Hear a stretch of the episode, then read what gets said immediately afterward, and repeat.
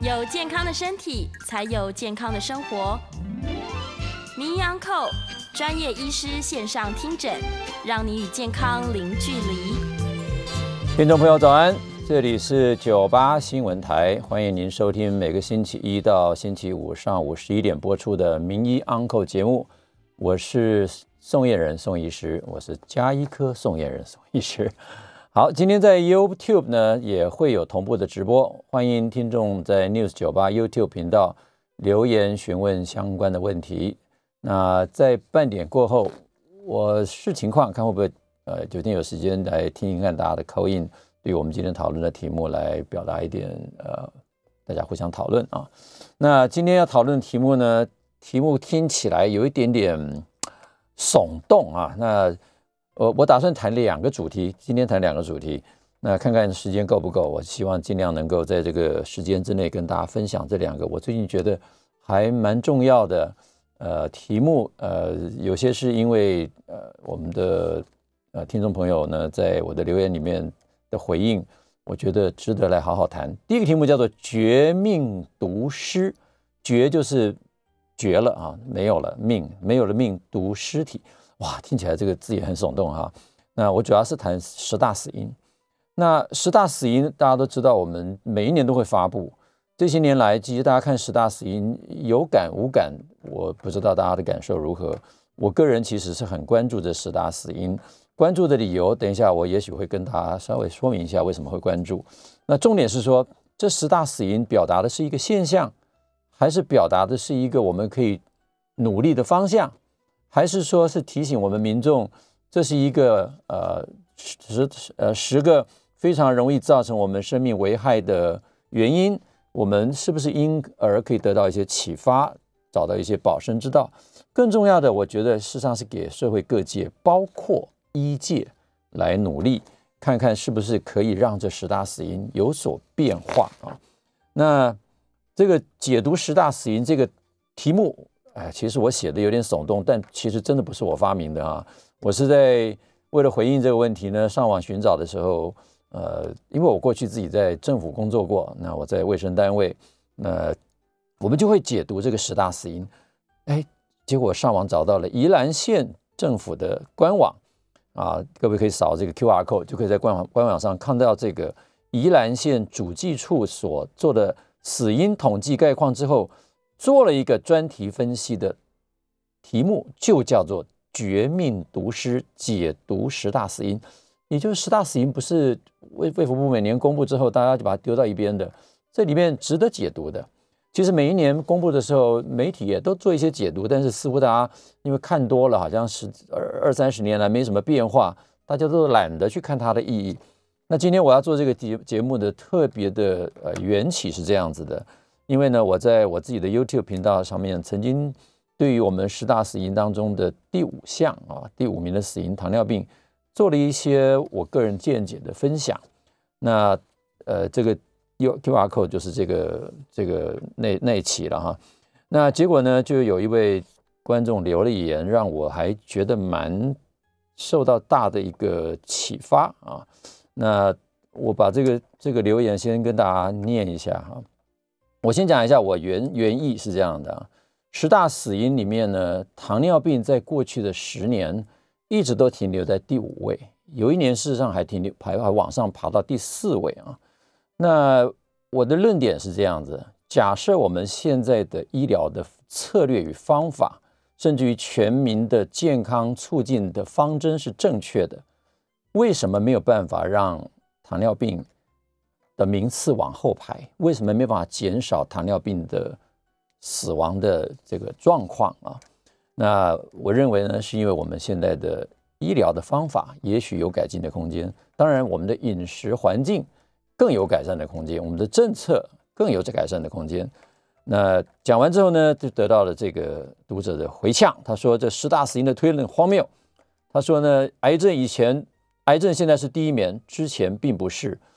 当然，我看了这句话之后，就不知道这位读者呢，呃，他显然也是个医师了哈。他所谓的之前是值多少钱呢？我们现在这个癌症蝉联第一大死因已经三十九年了哈，所以那个之前大概就是四十年以前。但是纵观他说啊，纵观现在癌症治疗的治疗癌症的药物比以前发展了多少，标靶、免疫等等都是以前只有化疗时代没有的。赵松医师这样说，是因为癌症的以前治疗比较好，后来医学进步，但是癌症却治疗越来越差，才导致癌症排名一路上升到第一名。问得好啊！我也被愣了一下。我说啊，这因果关系有没有倒过来啊？啊，就是说，因为癌症是不是因为癌症一直没有搞好，所以我们医疗科技才要不断的进步，想要把它治好。但是如果回过头来想想，是不是我们还有一些可以跳脱现在的治疗框架的东西，来开发一些新的治疗方式，让癌症的治疗更有把握呢？啊，他说明明十大死因。跟太多因素有关，直接说成是治疗方式没搞好，完全是断章取义。好，我同意，我同意，我同意。我现在在这边有一点点断章取义，说这个跟医疗有关。但是你要跟他说说跟医疗没关吗？那等一下我会举很多的例子来看，医疗可以有关，可以没关，但是有关的机会可能更大一点，而且是什么有关？跟你的方法不对，有可能有点关系啊。好，假如按照这个说法，明明十大死因跟太多因素有关，直接跟医疗方式说是没搞好，是断章取义。我们来看看我我的断章取义是哪里哈？那我们一般的认知吧，芸芸众生会生病，有太多的因素啊，就是我这个上面讲的左左边的芸芸众生，每个人呢都烧香拜佛，生了病就进入我们的医疗体系去求助，我们的科技呢？尖端医疗呢不断的进步，如果他在这个过程当中没搞好，他就死在医院里面。呃，大部分人其实在医院死的哈，那我们就会归类为十大死因。那十大死因的原因我们姑且不列，随着时代各有不同。那如果说因为医疗的进步没有改变，那就是时代的因素。反正每个时代就有不同的死法，医疗进步与它无关。这个是我第一个想要问的：医疗进步难道与死因的变化无关吗？当然有关。比如说，第六名的死因叫做意外，在几年之前，它还是第三名，这跟医疗的进步有没有关？嗯，我们等下来看看。之前曾经有一度自杀还名列十大死因之内，难道我们现在的一般民众，或者是一般的医师，或者是我们的？呃，卫生主管的机关看到这个自杀列入十大死因，会没有半点反应吗？甚至我们讲说，内政部这个社会福利的有关的单位，难道没有去想到自杀会有关吗？我们的精神科医师难道不会第一个跳出来说，这个自杀防治很重要吗？我可以跟各位讲，大概十几年前我在政府服务的时候，刚好是自杀还在十名内的时候，那个时候全国为了推动所谓的自杀防治。建立了多少所谓的社会安全网，多少的所谓的 gatekeeper 的制度啊，让第一线的家庭科的医师都可以有办法知道怎么样及早判断。还记得所谓的心情温度计吗？心情温度计大概就是两千零三年、两千零五年那个二十年以前左右啊，开发出来一个很简单的，在学校国中生就可以开始做这个心情温度计来筛检。及早筛出有这种忧郁症、有自杀倾向的人，所以医疗不见得是要在医院执行，但是它是由医师想出来的一些策略，有精神科医师想出来的一些策略，它当然跟医疗有关。那自杀现在当然已经退出十大死因之外，它并不是什么医疗科技要进步，但是医生的 input，医生所用的方法是有关的。那如果说医生如果十大死因，呃。是真跟这真的跟太多因素有关，医疗就不应该被在这边被要求。那我先就在这边提出几个想法啦，就是我每次在想这个问题，说十大死因的政府的责任单位是哪个单位？嗯，卫福部。十大死因的诊断是谁来负责？医师才能诊断。那十大死因如果要治疗，责任是谁？十大死因的发生。哇，医师当然可以说，啊，这都是当事人自己啦，政府应该要负责任呐。这个社会太烂了，经济环境啊，经济是越来越繁荣了。当然，环境有人说越来越糟，但是也有人说环境越来越好了。其实我从小长到大啊，台湾环境其实经历过几个起伏啊。那有一段时间真的环境很糟糕，可是这几年经济环境，不不，经济环境，整个环境保护的的强度跟成果，大家是有目共睹的哦。如果各位去郊区走走，你会发现我们的整个环境是改善的哦。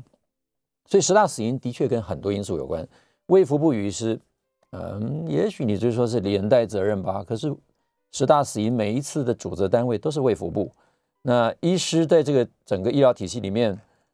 呃，也许大家都是一个小螺丝钉哈，所以会觉得说我已经尽力了，我有什么责任？所以十大死因如果要这样死，那对我医师来讲，我也只能说，或者说医师只能说，我们医疗已经尽力了，接下来的就是你自己的事情了。那问问总统吧，行政院长吧，卫副部长吗？但是就是不要问医师。所以呢，对于这个呃这位听众的留言呢，我其实第一个想要回答的是说。他说：“赵宋医师这样讲，因为癌症以前的治疗比较好，当然不是。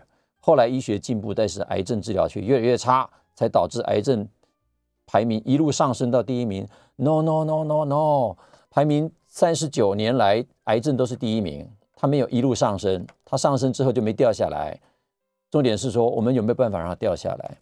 所以，其实看到癌症这样的死因，这些年来为什么癌症治疗？”永远都是在研究领域里面的最热门的一个题目，就是因为癌症还没有办法解决，所以可以这样讲：虽然医学进步，但是癌症仍然占着各个发达国家的死因第一名，表示我们的防治策略可能还没有臻于完善呢，哈，所以还需要继续努力。所以哪些方面要努力？预防的策略啊，我们现在当然说。这个预防医学越来越发达了，所以我们的诊断工具越来越进步，可以提前发现。可是如果，可是如果各位知道癌症治疗的成果哈，我我我我有一集，呃，今天这个这个读者回应给我很多很多灵感啊，往后几个月好多题目我都可以谈啊。那我其实很想来谈一集关于癌症治疗的策略问题啊。那我们现在当然预防的方法，提前筛检的策略非常发达，所以我们。筛出的早期癌症比以前多很多。早期癌症的确，我们的治愈率是非常高的。各位看，原位癌这种初期的一期癌、二期癌，治愈率是很高的。但是末期的癌症，三四期以后的癌症，我们的治疗，凭良心讲，并没有太大的进展啊。所以医疗科技还需要继续努力。我我为什么也觉得说，这个这个十大死因对我来讲是个人量是常常用的一个东西，是因为。我以前在学校写研究计划的时候，我们常常会把十大死因作为我们提出研究计划的重大理由。我们如果做癌症研究的人，常常会说，癌症人为国人第一大死因，因此继续研究癌症是必要的。研究这个脑血管病变的人，一定会想脑血管病变人为我国第二大死因，因此研究脑血管病变的治疗模式或者是新的治疗科技是必要的。心脏病一样，糖尿病一样。十大死因里面的每一个疾病，其实都会被研究人员拿出来当做提出研究计划的理由。所以这，你要说跟医疗没关，那医疗人员就不用再研究了，对不对？所以，假如说医疗已经太棒，其实会出现一种这种状况啊，就是如果我的医疗进步已经到了一个我尽力了，所以你生病之后呢，你的死因排名跟我医疗无关，那其实。那些死因就是列在上面，不管它叫什么原因，基本上就叫做我这样讲有点难听了哈，就是你就这个年代你就应该死于这个原因。如果你是以前那个年代，你就应该死于别别的原因。医疗，反正我尽力了。这个年代你如果要这样死，或者说死于这个原因，写成活该有点难听啊。但是好，如果如果它跟医疗没关，为什么不能改变呢？那我们来看看这个宜兰县政府对于他们宜兰县的十大死因跟全国的死因所做的基本检讨啊。我们先看他前言，他说啊，死不是生命的终结，死是生的指引，也就知道怎么死掉，知道我们人为什么死或怎么死比较多，我们才知道生命应该如何的保护。有死亡才知道生命的价值可贵及完整。死亡可以使人们珍惜生命。不仅如此，后面重要了。他说，从专业医师、药厂、保险公司到政府卫生单位，可以透过死因统计达到了解病患的死因、药物的疗效、保费的精算及制定政策病的餐具。所以呢，死因统计应用极广啊，所以这个真的是死因统计应用的范围非常非常的广泛了啊。那我们继续来看，他说呢，就死亡率而言，本县与全国四大死因啊，男性死亡率皆高于女性。第一个他会去看性别哦，前面四大死因，那但是呢，他说十大死因当中哈，看他讲。本现项包括顺位第五的事故伤害，全国是第六，以及顺位第九的自杀，全国的自杀并没有在十大死因之内之列，但是宜兰县的自杀居然是第九位。今天是宜兰县的父母官、宜兰县的政府部门、宜兰县的卫生局、宜兰县的医疗单位，难道对于这个事情没有想法吗？不会觉得说自杀？是可以防治的吗？如果自杀跟第五位的事故伤害会引起你的注意，难道其他一到十名的其他名次都不值得注意吗？这是我一直想要问的问题，就是说十大死因真的对你而言只是只是个状态吗？只是个它就这样发生了吗？啊，这个是你看宜兰县的十大死因啊，我只是跟各位 cite 这个这个原文啊，这是。官网上面可以各各位可以看到的文章，那接下来你看这是全国的比较啊，你看全国的事故伤害是第六名，宜兰县的事故伤害是第五名。当然你会会会说，那我我反反问你宋医师，宜兰县的糖尿病是第八名，全国是第五名，难道宜兰县的治疗策略就比我们好吗？Well，这值得思考哦。我刚我刚讲了医疗策略。就像这个读者讲的，我说你讲的很对，十大死因原因很多，但是当你看到这个排名的时候，你就可以想想，宜兰县跟台北市或者跟全国做了哪一些不一样的做法。我不说，我不是说医疗了哈，那我们是不是可以去探讨一下原因呢？好，接下来我们来真的了解一下十大死因的定义是什么，因为也许我谈了这么久。很多人觉得说十大死因到底是是政府就是做完统计之后，它到底是怎么来的？有什么我们值得了解的内容呢？好，那我就从这个教育研究院国家教育研究院直接去看它十大死亡原因的定义。那所谓十大死亡原因，简称十大死因，是根据世界卫生组织所定的国际疾病死因的分类表，将疾病加以分类。所以它有一个国际死因的分类表，然后统计出国家或者地区疾病别死亡数，按照人数最多的十个疾病项目排顺序排列而成。接下来讲它的意涵了。十大死因是衡量一个国家国民健康程度最敏感的指标，有两个意义。第一个呢，十大死因的疾病种类的顺位会因为整个国家的社会经济发展情形而改变。由疾病的种类和排列的顺位可以判断该国发展的程度。第二，就跟我们医疗有关了。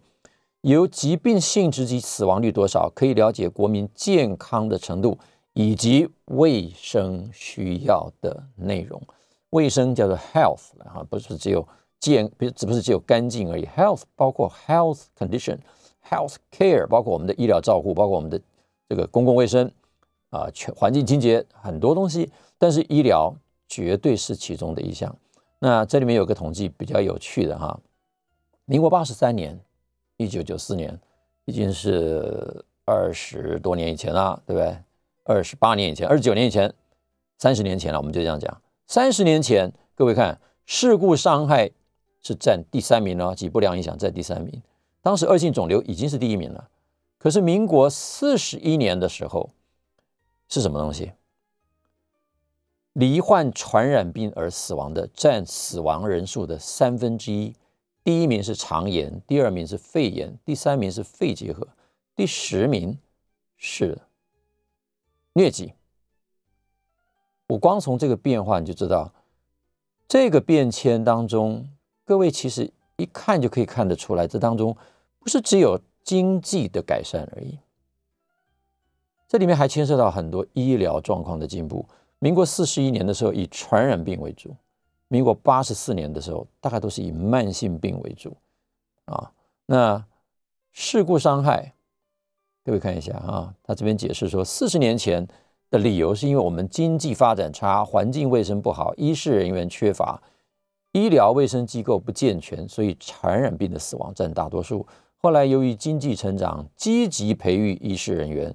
健全卫生医疗机构都跟医疗有关，并且展开以预防为主的公共卫生，包括下面几项：环境卫生的改善，推动妇幼卫生，普及卫生教育，提升国民营养，实施预防接种以及管制传染病，所以国民的平均寿命得以延长。然而啊，这里面又又又用了一个理由，这个理由其实值得大家来思考了哈，因为经济。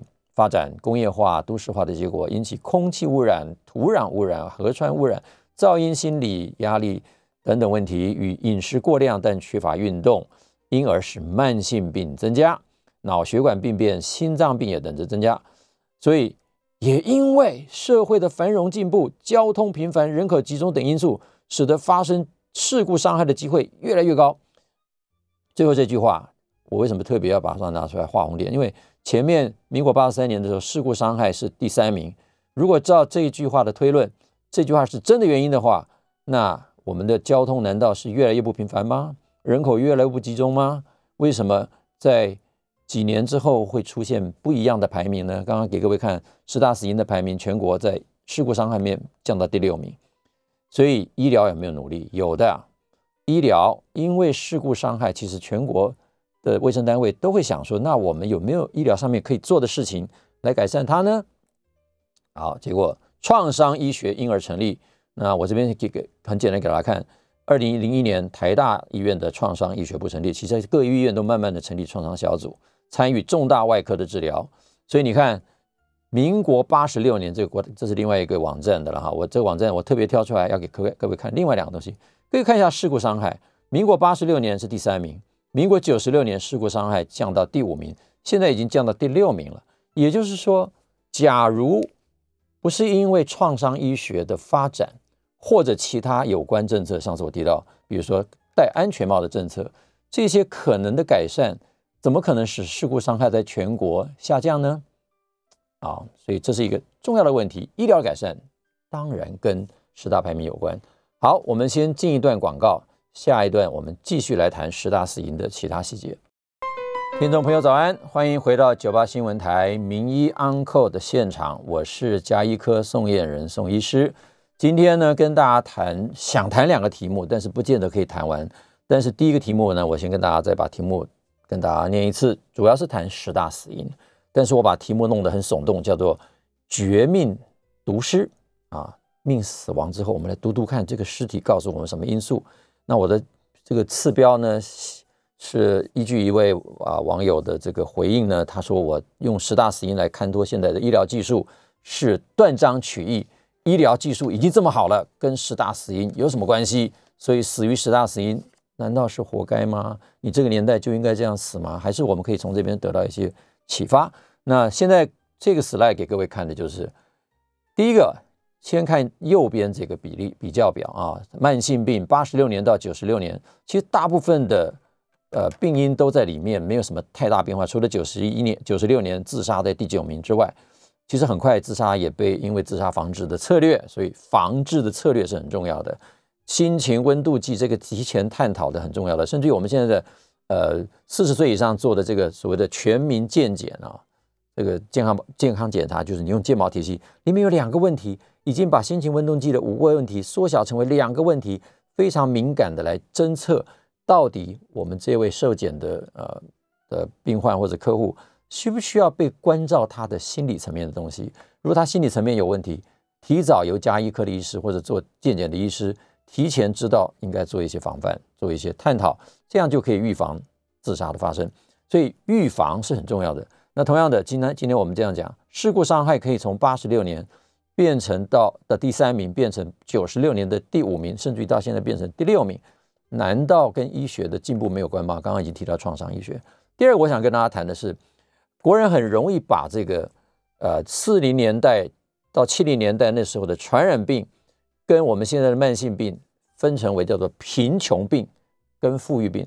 那个时候是贫穷的，所以很容易得到这些感染病；现在是富裕的，所以现在很容易得到富裕病。我立刻想举一个例子啊，海地是我们的邦交国之一，但是它却是世界上最低度开发的国家之一。那它的 GDP 人均排名到第一百五十名，每一个人平均只有一到两块美元的收入，够穷吧？但是这个贫穷国家的死亡原因是什么？这是美国 CDC 的一个援助。海地的计划前十大死因：第一名心脏病，第二名脑中风，第三名下呼吸道感染，第四名新生儿疾病，第五名交通事故，第六名糖尿病，第七名艾滋病，第八名才出现肠炎，第九名新生性新生呃先天性缺损，第十名人际暴力，结构完全不同。但是是不是如同我们刚刚看到的贫穷病？No，为什么？因为现在的医疗的技术或者药品。对于抗生素的使用，对于传染病的治疗，即使在贫穷国家，只要他可以拿到这个药物，他可以治疗的。虽然他很贫穷，但是因为医疗这个技术已经到位。我们再看另外一个我们邦交国，我为什么都拿我们邦交国？因为我们的邦交国刚好都符合贫穷。但是土阿鲁跟这个海地又有点不同了。土瓦鲁呢是世世界上排名最低度开发的国家，它呢也没什么工业。啊，几乎没有天然资源，主要的收入来自于外国的援助。产业呢为捕鱼业跟旅游业，产值国人生产毛额平均呢人均是一千一百美元。来看看国家呃土瓦鲁人的寿命，其实土瓦鲁人一样很努力啊。一九九零年到二零一九年之间，他们的人均寿命，女性从六十二岁也增加到了七十岁，男性从五十九岁也增加到了六十六岁，其实是有进步的。十大死因如何？并不是你所谓的贫穷病。第一名缺血性心脏病，第二名脑中风，第三名糖尿病，第四名慢性阻塞性肺疾，第第五名这个下呼吸道疾病，第六名慢性肾病，第七名二零一九的时候是癌症，第八名是高血压，第九名道路伤害，第十名肝硬化，完全不是所谓的贫穷病啊。所以我就想提出一个概念啊，假如政治有所谓的最高理想。在中国的文化里面，所谓的大同世界，在西方呢有提到乌托邦，所以现在所谓的民主制度呢，似乎是人类认为现在最高的理想。但是每一个人的观点不同啊，其实马克思他们这个共产主义也提出他们的想法，虽然我们我们民主社会的人不见得同意，但是他们认为他们是在追求政治最高理想啊。其中我小时候听到的是各尽所能，各取所需，听起来多么崇高。但是当然，我们知道人性上面不太可能。那我只想提一个，由这个想法来想，那人类有没有一个可能，对于健康有一个最高理想？假如我的最高理想就是我们大同世界讲的老有所终，而且这个终是无疾而终，安享天年，有没有可能？我本来以为不可能，哎，结果随便一查，发现日本有个诊断，日本的十大死因里面诊断有个叫做老衰。老衰，我看了一下，我赶快到日本的这个。呃，等于他们的卫福部啊，就是他们的后生劳动省去查他们的生命统计，各位可以直接去下载他这篇统计。各位看啊，一九四七年到一九五零年，日本的第一死因肺结核。战后嘛，贫穷嘛啊，就讲你贫穷战乱，那个时候传染病很发达。但是美国这个日本很快，一九五零年之后，十大死因第一名马上就跳到恶性肿瘤了。所以从那个时候开始到现在。两千年到二零二零年，仍然第一名是恶性肿瘤，第二名心脏病，第三名呢？从两千二零一零年之前都是心脏血管疾病，二零一年到二零一六年是肺炎。啊，可是后来我发现，最近三年的第三名都变成老衰，而老衰在过去的几年，陆陆续续从第五名、第五名变第四名，变第三名。老衰到底是什么意思啊？老衰放大之后叫做 senility，senile。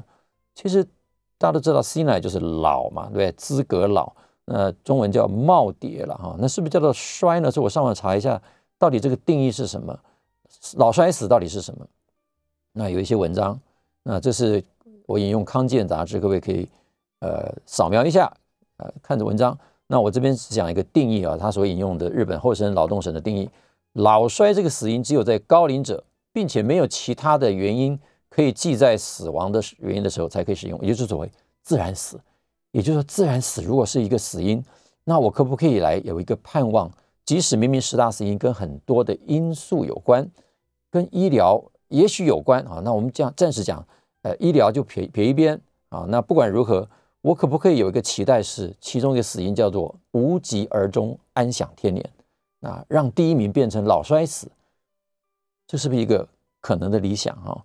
那我这边还是要讲说，这是跟个人观点有关的哈。那我个人呢，觉得比如说我以前做过安宁缓和。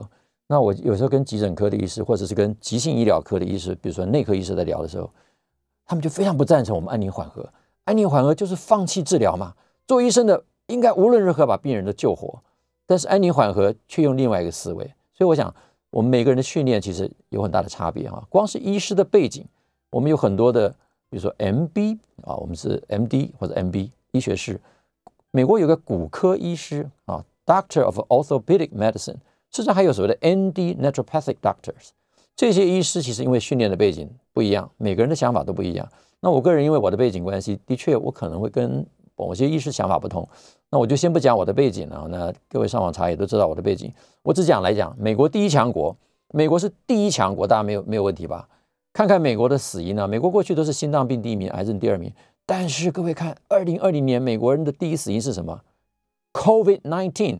你想都不敢想吧？美国第一强国怎么会第三名死因是 COVID nineteen？如果再看看这个 Statistica 这个网站对于美国十大死因的统计，从二零二零年的三月到二零二二年的一月，COVID-19 这个紫色的曲线，这叫做随着人数多，它死的就多，医疗单位一点办法都没有。你觉得美国医疗不强吗？医国美国医疗很强，但是它没有办法。也就是说，今天你如果没有对策，你就没有办法控制这个死因。但是你觉得会不会有对策？美国正在全力的发展抗病毒、抗 COVID-19 的药物，一旦发生，这个曲线就不见了。医疗跟死亡病、死亡原因有没有关系？当然有关。所以不管我们这位网友怎么批评，我都接受了哈。那的确，我可能是断章取义了，但是我的用意很简单，只是希望能够透过这个方式，让你了解到我们的十大死因跟医疗是有关的。那有趣的一个发展是。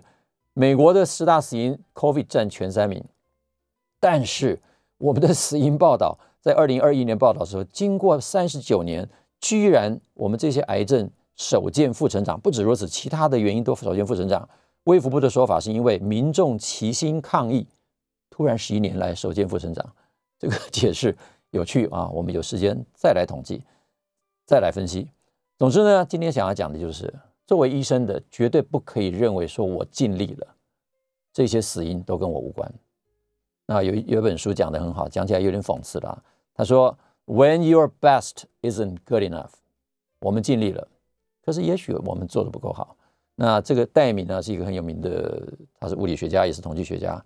那他说啊：“It's not good enough. It's not enough to do your best。光是尽力不够，你必须知道要做什么，然后再去尽力做才够。”所以简单一个结语啊，十大死因的确跟很多因素有关，医疗政策、科技以及我们医疗的策略与逻辑，其实是非常重要的。那我其实想提出一个健康的最高理想，应该是安享天年，无疾而终，不能够让疾病就摆在那边。癌症第一名，它不是一个现象，它是一个我们必须要去征服、必须去面对、必须去设法克服的问题。那我认为医师有时候被叫成医生。其实我更喜欢医生这个名词啊，医师有的时候我们在教人家做什么东西，可是如果教错了，真的还蛮严重的。不如把医生当做一个终身在学习的学生，可能会更好一点。好，我今天赶得很快，因为我想要讲第二个题目，其实跟第一个题目有关，也就是十大死因里面。那我们一直在讲糖尿病的治疗，是不是可以用一些其他的饮食方式？那我今天很高兴的想跟大家分享呢这个题目，因低糖饮食是我一向在主张的一种呃饮食法。那对于现在的很多慢性病，可能是另外一种有效的思维。题目是这样：低碳饮食或者低糖饮食，终于被美国心脏学会推荐为糖尿病的饮食了。呃，这句话好像听起来我们很高兴，但是不要那么高兴啊！我只是呃看到里面这么说，我把它提出来，让大家知道说，美国心脏学会现在悄悄的接受了低碳饮食是一种饮食的策略。过去这么多年来，他从来不承认这件事情，他从来都承认低脂饮食，所以低碳饮食或者低脂饮食呢，是一个永远吵不完的命题。为什么吵不完？因为双方阵营都有很强大的研究能力，在他们设计不同的研究实验的时候，都可以找到证据来支持低碳或者低脂饮食是有效的，甚至于低热量饮食是有效的。那重点是说，这个效果到底能够持续多久？哪一个才是真理？其实，我觉得我们作为一个科学研究人员或者是医师，对这个题目真的不可以不去重视啊，因为有太多的。不确定性值得我们大家好好的去面对，把这个真正的问题找出来，这样子我们才会把医疗做得更好。那我们先进一段广告，稍后再回来继续后面的节目。听众朋友早安，欢迎您回到九八新闻台名医 Uncle 的现场，我是加医科宋燕人宋医师。今天呢，跟大家谈的题目有两个，前一段呢已经谈完了十大死因相关的想法。那最重要的结论呢，就是十大死因是我们全民都该注意的事情。那我先讲民众端的注意是这样子：当你知道这十大死因是危险的疾病，而且呢，如果仔细探讨，那么这里面十大死因的糖尿病，可能跟其他你所看到的脑血管的中风啦、心脏病啦、高血压啦、肾脏病呢，都息息相关。甚至于呢，作为一个肥胖医学的这个研究者跟推动者。那我们事实上也认为，肥胖症很可能是更早的症症状。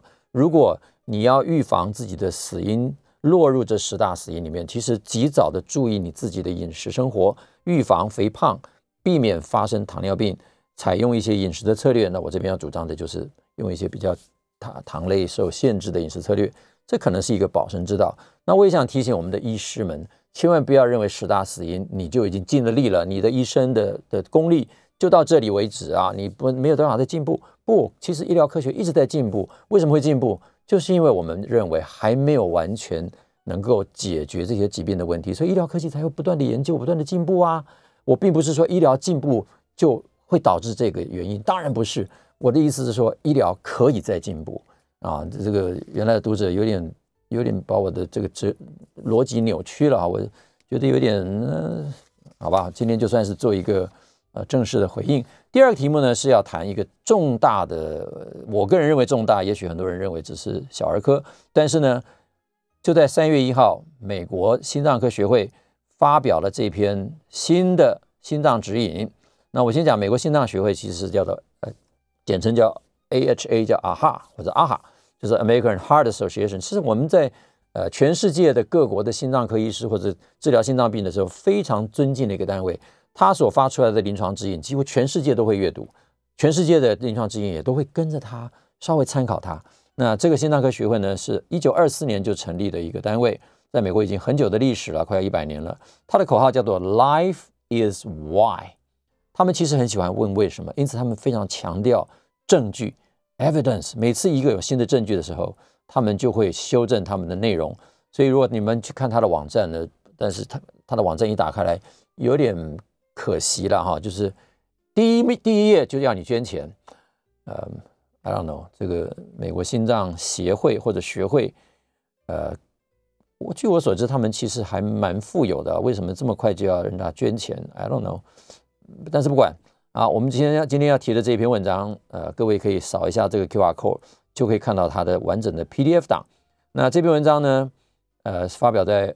呃，Circulation 这个期刊哈，就是他他们的官方期刊 Circulation 的的这某一期了哈，这是电子电子文，各位可以看一下这个 citation 哈。那它的题目叫 Comprehensive Management of Cardiovascular Risk Factors for Adults with Type 2 Diabetes。简单讲就是对于二型糖尿病成人二型糖尿病的最完整的心脏血管风险因子的管理策略。Comprehensive management，哦，管理就是怎么样去控制它。冒号是 a scientific statement from the American Heart Association。接下来是科学的论述啊，所以它里面讲的都是 science。那但是呢，你从它的摘要里面完全看不到我要讲的内容，所以也许是我自己脸上贴金了。但是的确，我们看到内容里面，看他对饮食的建议啊。Anyways，他聚焦三件事情，我还是把它聚焦跟大家提一下。呃，各位也可以知道说，这个临床指引其实他们重点放在第一，最新的降糖药物，包括一个排糖的药物，包括一个肠泌素啊，它主要提这两种药物，他说这两这两种药物有助于血糖控制及减少心脏血管事件。为什么这样提？因为以前的有些药物没有助于心脏血管事件的减少，这个意思是这样。第二个呢，血压控制的重要性再度重申。第三个，降血脂药物的好处。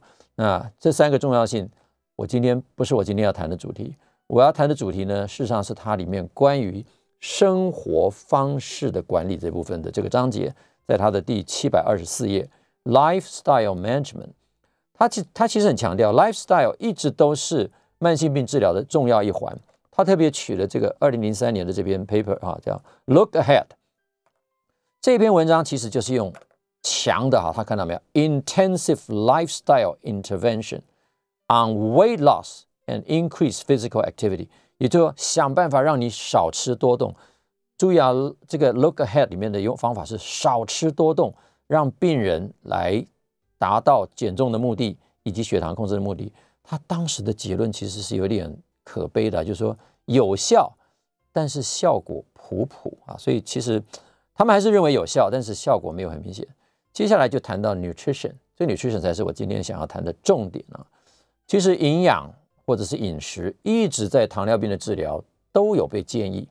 二零一八年，美国糖尿病指引第一次把低糖饮食列入指引作为 option，作为一个选项，但是并没有大力的推动。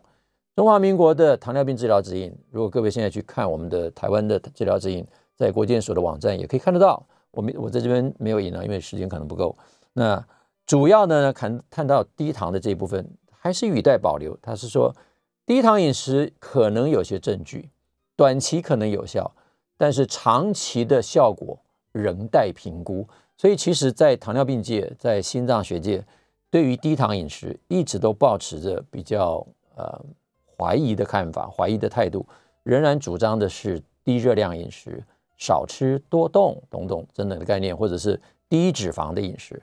但是这个啊，这一篇美国的最新饮食指南，各位看一下哈，他说呢，这黄线的部分是我特别要引用的。我先简单赶快念过一遍。他说，The Mediterranean Paleo Paleolithic Low Carbohydrate High Protein Vegetarian and Nut Enriched Diet，Nut 含有坚果很丰富的 diets have demonstrated benefits on glycemic control and weight loss in T2D, with the Mediterranean diet producing the greatest improvement in glycemic control and a 29% CVD reduction over 4.8 years. 第一段我把从中翻译出来好了啊，就是黄色的这一段。各位如果有兴趣的话，看这一页，我把它翻译出来。第一个，他说地中海石器时代饮食、低糖饮食、高蛋白饮食、素食，或者是富含坚果的饮食，我其实什么叫不知道什么叫富含坚果的饮食哈， 曾经被显示有益于二型糖尿病的控制以及的血糖以及体重。其中地中海饮食被认为有最大的控糖效果，四八四点八年之内降低百分之二十九的心血管病变。第二，极低能量，它用的是 low energy，very low energy 啊，它用的是 energy，可降低 A1C 就糖化血色素、体重、BMI、胆固醇及血压。第三。